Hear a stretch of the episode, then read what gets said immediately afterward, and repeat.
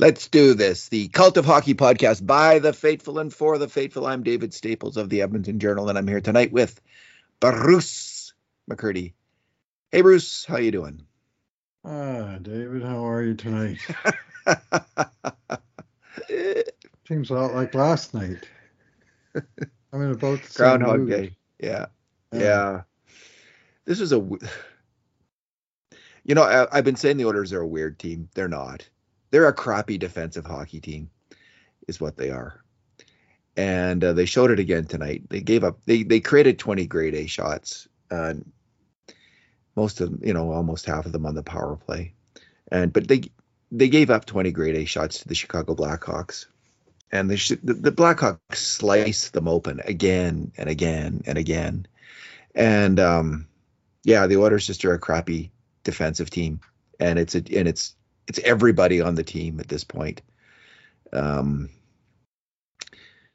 just uh, as I was saying before we the podcast start, they really miss Adam Larsson. They they that you know that shutdown defenseman. They ain't got him, and it's showing. And they are getting, they are leaking grade A shots, and I don't. They don't have the answer. So anyway, Bruce, this is our two. That shutdown goalie too, David. Yeah, you might say you might Saw say. one of those again tonight at the other end of the ice, Marc-Andre Fleury, that Chicago got for free uh, shortly after they opened up the cap space in the trade that wasn't for free. Uh, and Marc-Andre Fleury was brilliant in tonight's game and, and a big, big, big part of the reason why Chicago won. But you make a good point. Chicago is uh, uh, uh 17 wins uh, 30 losses. They came into this game, lost eight of their last nine games. And they came out like looking like the 1977 Montreal Canadiens in the first period, and the Oilers had no answers. No, Bruce, they can't shut. They don't know how. It seems like they don't know how to play defense. Yeah, they just constantly give up five alarm shots. You know, two on one rushes, odd man rushes. I mean, after last night's game, so many odd man rushes, but tonight it was just as bad. Mm-hmm. Okay, two good things, two bad things, two numbers. What is your good thing? Okay, well, I'm tempted to say that I didn't have to pay for the hmm. game tonight.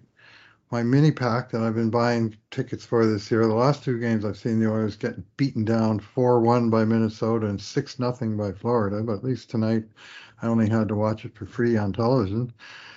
And uh, yeah, uh, I'm going to pick out uh, as my uh, silver lining, faintest silver lining good thing, the play of Warren Foegele, uh, who played uh, on the third line with Ryan McLeod and Jesse Puljujarvi of three strapping young fellows who uh, carried the play. They didn't produce any goals, of course. The Oilers didn't produce any goals at five on five, and those guys weren't getting a snip of the power play.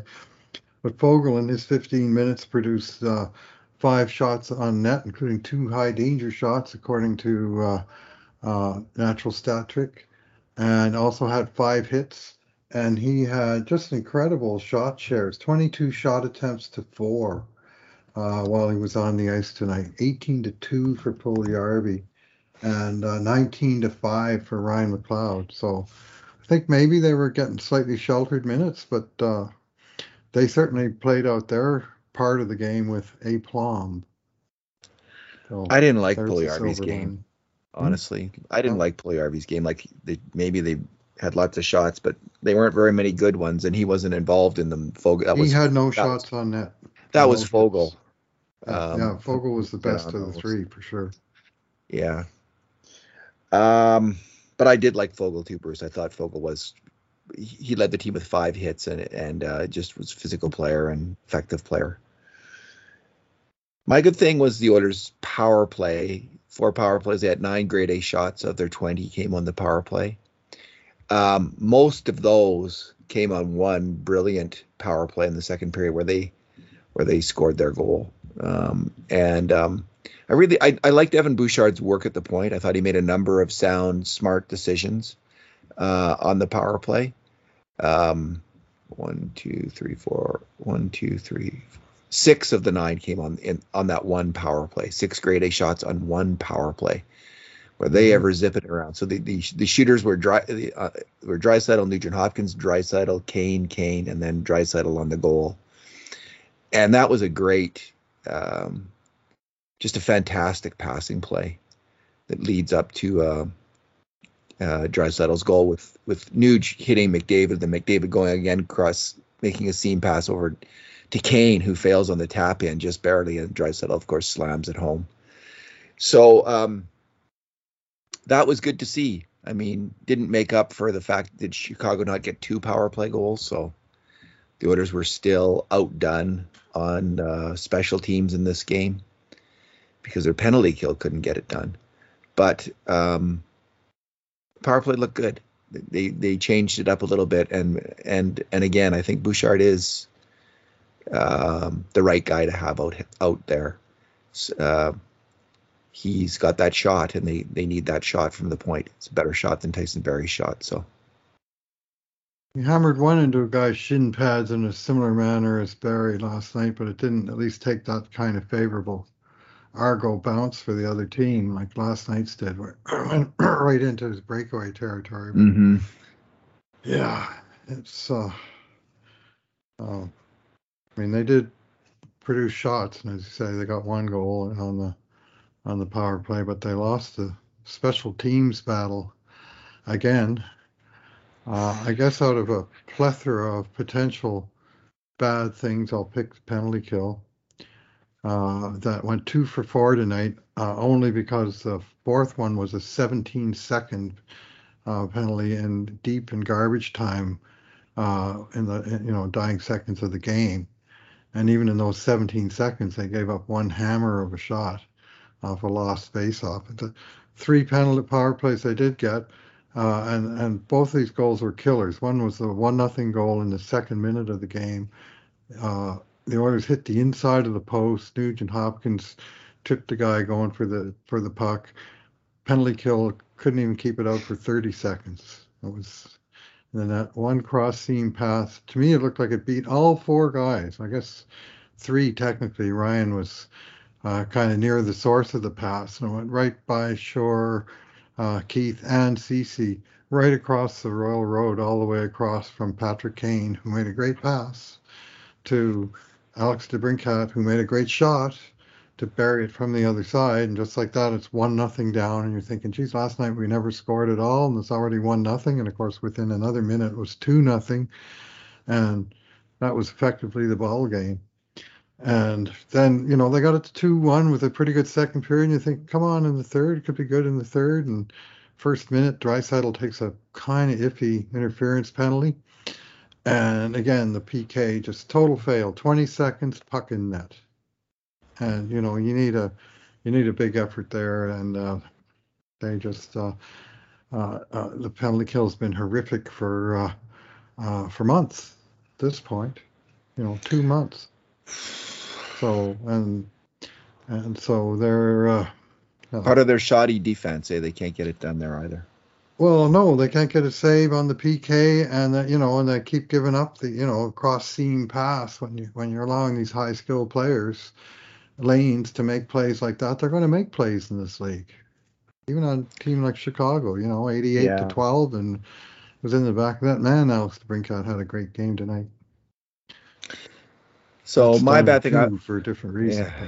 Yeah, yeah. These old pains and grievances, old, old draft grievances. picks that could have been. You know, yeah, right there. Yeah. that's always a little there. bit dicey. I always he find right lots of teams could have. There. Lots of teams could have had Alex DeBrincat, not just oh, yeah. Oilers. So it's not yeah, a particular was, Oilers foible. I mean, that's a league wide foible. Some right people wear and he was Connor McDavid's old teammate. He, they yeah. knew who he was. They should have talked to their star player. They should have done it differently. Maybe they did. Maybe they did. Um, well, then he's Bruce, a bad scout. Some people wear that like that's a particular Oilers mistake. That is not a particular Oilers mistake. That's league-wide scouting. All those teams could have taken him, yep. and they all passed. Yeah. So other teams made mistakes too. Don't get me wrong. But that, that's that Friday night when there was Oilers had the second pick on Saturday morning, and he was still on the board. A lot of people were saying, "Hey, look at that guy." Anyway, we got to look at him tonight, didn't we? Yeah, The Oilers PK. I was going to take that first goal as my bad thing, but you've dealt with that. I think Okay, sorry. that's okay. There's I of other bad things, David. Smorgasbord. Yeah, that was the worst. that cross seam pass through those three guys because all of them were a little bit out of position. Keith and Ceci got kind of sucked into the corner, opening up the seam for Patrick Kane. And right, Devin Shore was just, you know, not down low enough to stop the pass. It was just, it was just not good. Um, I'll go with the second goal then, and and it was a three on two. Like, come on, they gave up a two on one in the first 20 seconds of the game and then another odd man rush. This is, it's like what is going what is going on? Um um a, that's a line from anyway from a reality TV show.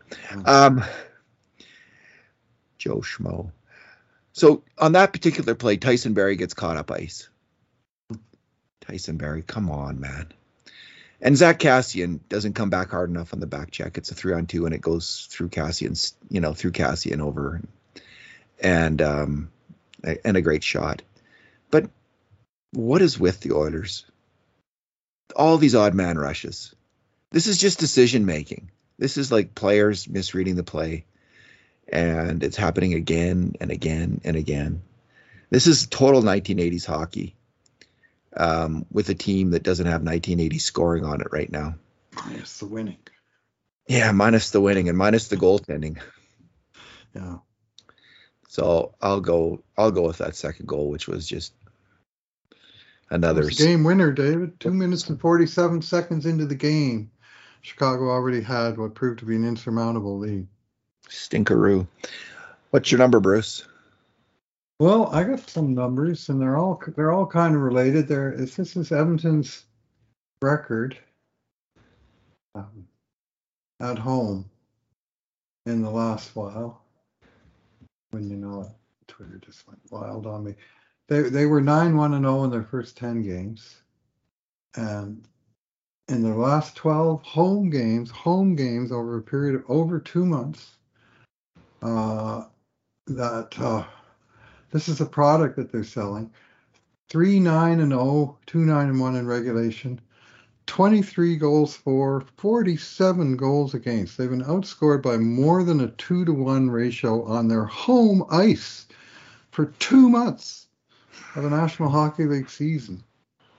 So, and breaking it down, in those 12 games, uh, twice they got shut out, five times they got one goal, like tonight, twice they got all the way up to two and then three games they scored as many as three goals.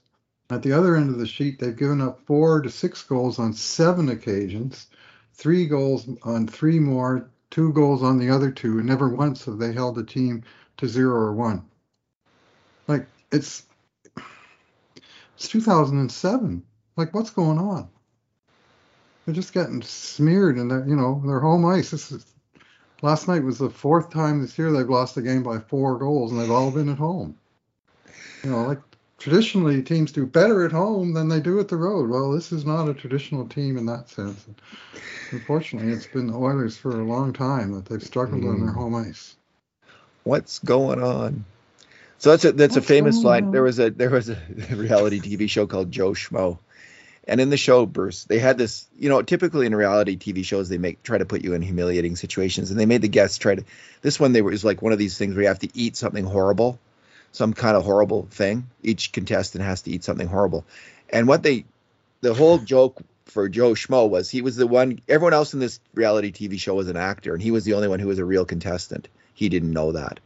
So they gave the other oh, actors okay. terrible things to eat, and they serve something to him, and he opens it up and he looks at it and he and he says, "What is it?" And they he said, It's dog shit. Uh-huh. And Joe goes, What's going on?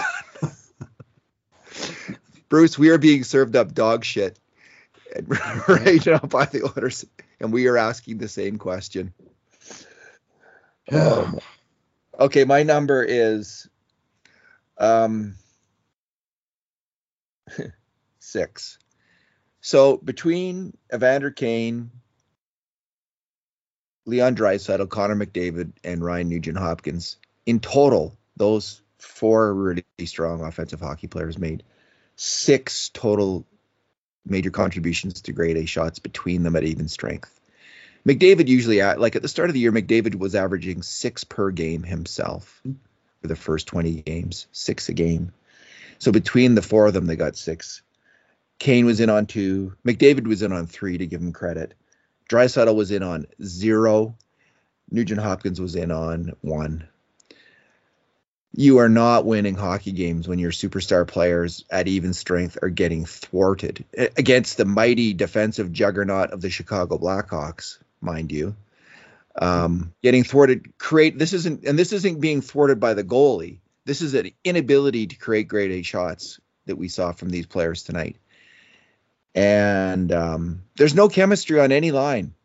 Doesn't There is seem no to be. there is right now there is no chemistry on any single Oilers line, and uh, you know perhaps to be expected with Kane new to town and they're trying to figure things out. But you can even put McDavid and Draisaitl out there now, and there's no chemistry. It's just No, last night they did, and the first thing they did was get scored on, like right away. what is it? Um, our our uh, Ira Cooper, our cult of hockey Mhm. Original contributor from. Calgary. Mhm. He, um, I think he pointed out that in since the start of the new year, McDavid's been averaging what 1.22 points per game. Was that it? Something like that. sixty points per sixty at even Oh, strength? points per 60. Yeah, like that's really bad. Like that's a fourth line really? That was rate. that was Per points 60. per sixty. Oh, And he got he got another big goose egg at even strength tonight, so that number will have gone down to uh, somewhere Oh. below 1.2 points per 60. that's fourth Wait. line scoring. Yeah. I mean, I put thought that in perspective. Devin 1.22 Shore for the year is at 1.4. So Yeah. he's been scoring at sub Devin Shore rates for the for all of 2022. Like his, I, I don't know. I mean, he's still making some plays, but there's no magic. And when there is magic, like the beautiful pass he threaded through to Zach Hyman in the game's first minute tonight, and Hyman rang up the inside of the goalpost and it came right across and out between Fleury and the other post. Draisaitl did the same thing in the second period. And you know, I mean, it's the old puck luck thing again. But you know what? Who you know who talks about puck luck the most? Losers, Yeah. because they're thinking about what went wrong and why they didn't win. And the winners are usually, I mean, if they get puck luck or even if they don't, well, they still won, so they're happy. Well, whereas we're left to say, well, that one hit the inside of the post. And that one, anyway, they didn't score, and they ain't scoring. I mean, They are not Bruce. seven goals with games with one or zero goals in, out of 12 home games. So thank Like, you, Ira, for pointing that out. brutal. That's a great that's a great stat from Ira. And Mm. um it's a distressing stat for Oiler fans. 1.22 or whatever it was, close to that per 60 per 60 minutes. of- So that's like four games of even strength time. Um 60 minutes of even strength. So Yeah. ouch. Triple ouch. Quadruple ouch. Ugh, Bruce. Anyway, yeah, the, the Magic just has gone. I mean, McDavid has eight points in his last 12 games. And normally he would have, what, 18 points in that time? Yeah. I guess, no, so what we don't know, he, he did get one COVID tonight. in there. He got COVID in He there, did. right? So, so again, we may be seeing the after effects of of a We bad, bad cold that he had, right? Like Mhm. might have really wiped him out.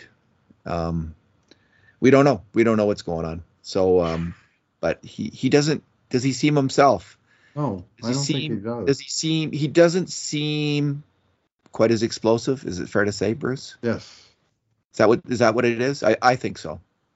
Uh, Banged up. Maybe he's banged up. We don't know. well, or his his little bursts are little bursts, and and they don't necessarily, um, you know, extend to you know shifts on end or even end to end of of a shift. It's it's things here and there, but uh, the uh, the level of dominance that uh, you might expect from a generational player, which he undoubtedly is.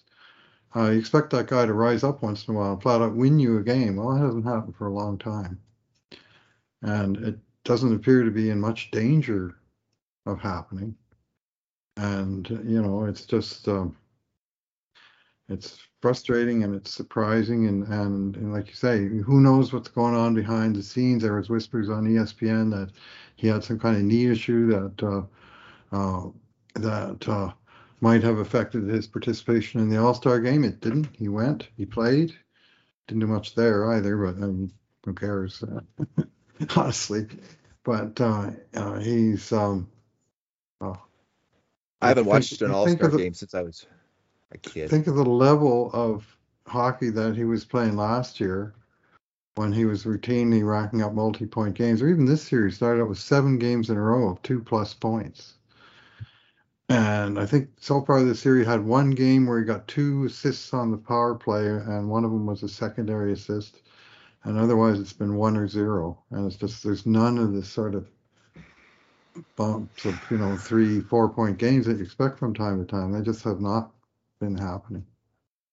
And it's not that he's not trying. I mean, you can see that he's that he's that he's putting out, and, and, and teams are checking him. They're frustrating him. They're getting in the way. They're layering up on him. They're pushing him to the outside uh, and into the corners. And his, you know, his passes are not being converted. I mean, tonight the power play secondary assist he got on the power play tonight that was his first apple in six games.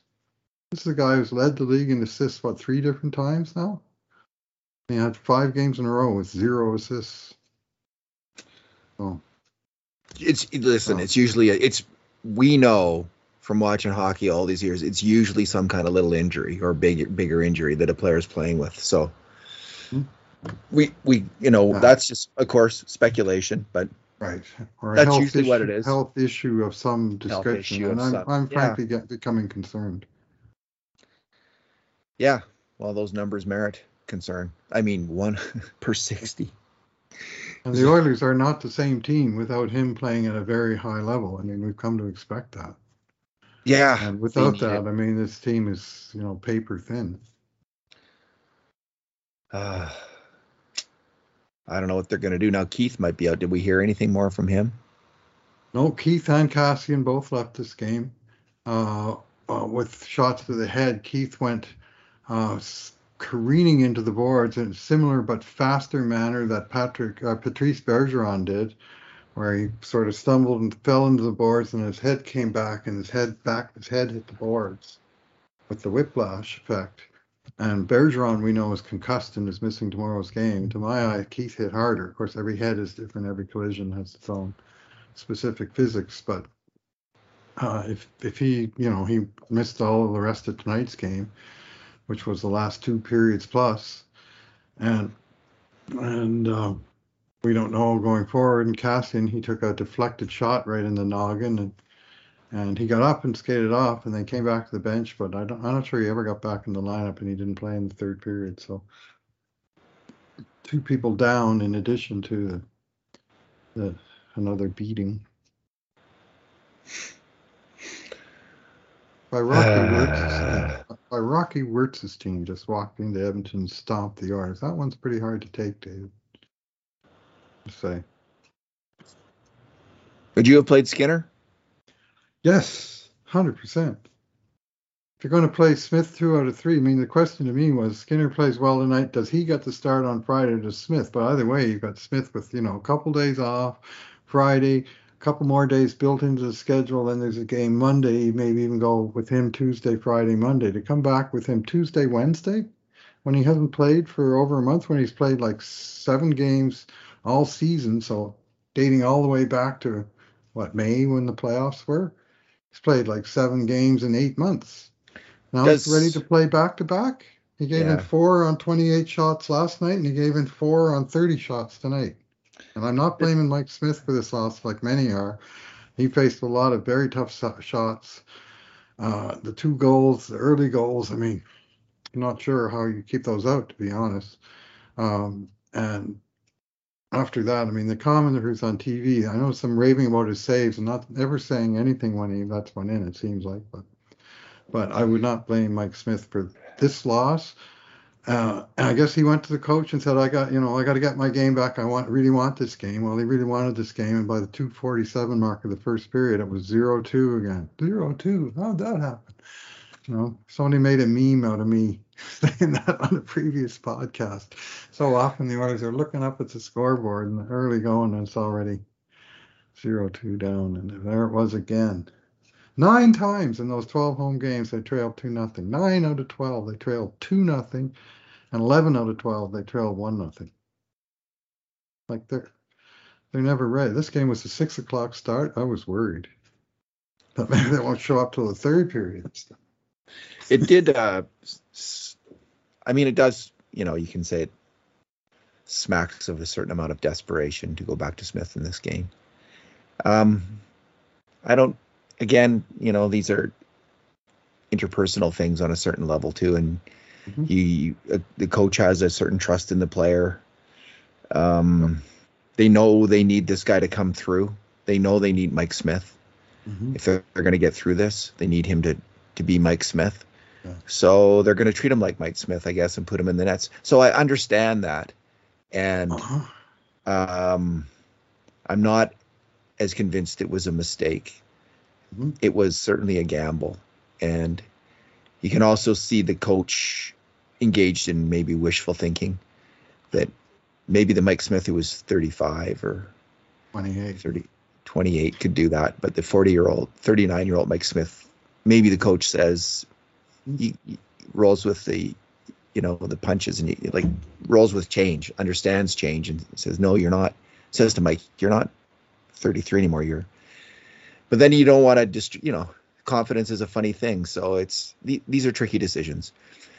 Generally speaking, I think Tippett goes with veteran players. I mean, the player that I think the Oilers took instead of Alex DeBrincat, or Benson. Um, Is that who they took? Yes, he was not in the lineup. He wasn't in the lineup, and um, he should be. He mm-hmm. gives the he gives the team some some energy and some spunk. Like he he's an energy player. Um, but coach likes his veterans, so you know Devin Shore gets in for another kind of ineffectual game, uh, and Derek Ryan and and that whole gang. I mean, I've been saying this forever. Yes, Puljujarvi should be on the PK. He's not going to do any worse than Devin Shore or Derek Ryan. And now that he's not, if he's not going to be on the power play, um, you know, get him some ice time, get him out there, get this fight guy rolling. Not, and, like, not uh, like they're rolling along, uh, winning games and protecting leads all the time. That they have to be uber careful. I mean, no. Darnell, Darnell Nurse played 29-59 tonight in a game that was in, you know, it's clearly over halfway through the third period. And obviously Keith was hurt, so he played extra minutes. William Lagesson played 13 minutes tonight, even with a short bench, and even though he absolutely dominated shot shares by 18 to 5 on his Bruce, watch. He wasn't but he, perfect, but you know, well, he got beat on one play. He got beat on a lot of he wasn't alone. Bruce, he got beat on a lot of plays according to my count. Like he was out for he was made major mistakes on five grade A shots against, oh. not one contribution to a grade A shot for. So I shot shares, I mean, they go so they could be misleading. Mm-hmm. Yeah. And I'm going to suggest I'll, they were in terms of Lagesson tonight. All right. What do we anyway, he they didn't give him extra ice time on a game when they were losing, uh, running out of time and they were down a defenseman, and they got a young guy sitting on the bench. And I guess that's more my larger point. And as for Mike Smith, I did hear one thing tonight that I liked uh, from Smith, and, and some people said he gave one of his teammates a stink eye after he stopped, uh, made a big save. But I heard him giving a teammate crap, and it was Tyson Barrie, and he came out. Smith came out to play a puck, and uh, he was just inside the trapezoid, uh, and Barrie was sort of behind him and not really doing anything. And and Smith was yelling, Tyson, where are you? And then after after they lost the puck in Chicago, come on, and he started, you know, sort of giving him hell. You know what? I think maybe the Oilers D-men need some of that, some tough love in terms of telling them what to do to get organized because they're as disorganized as you can possibly imagine right now.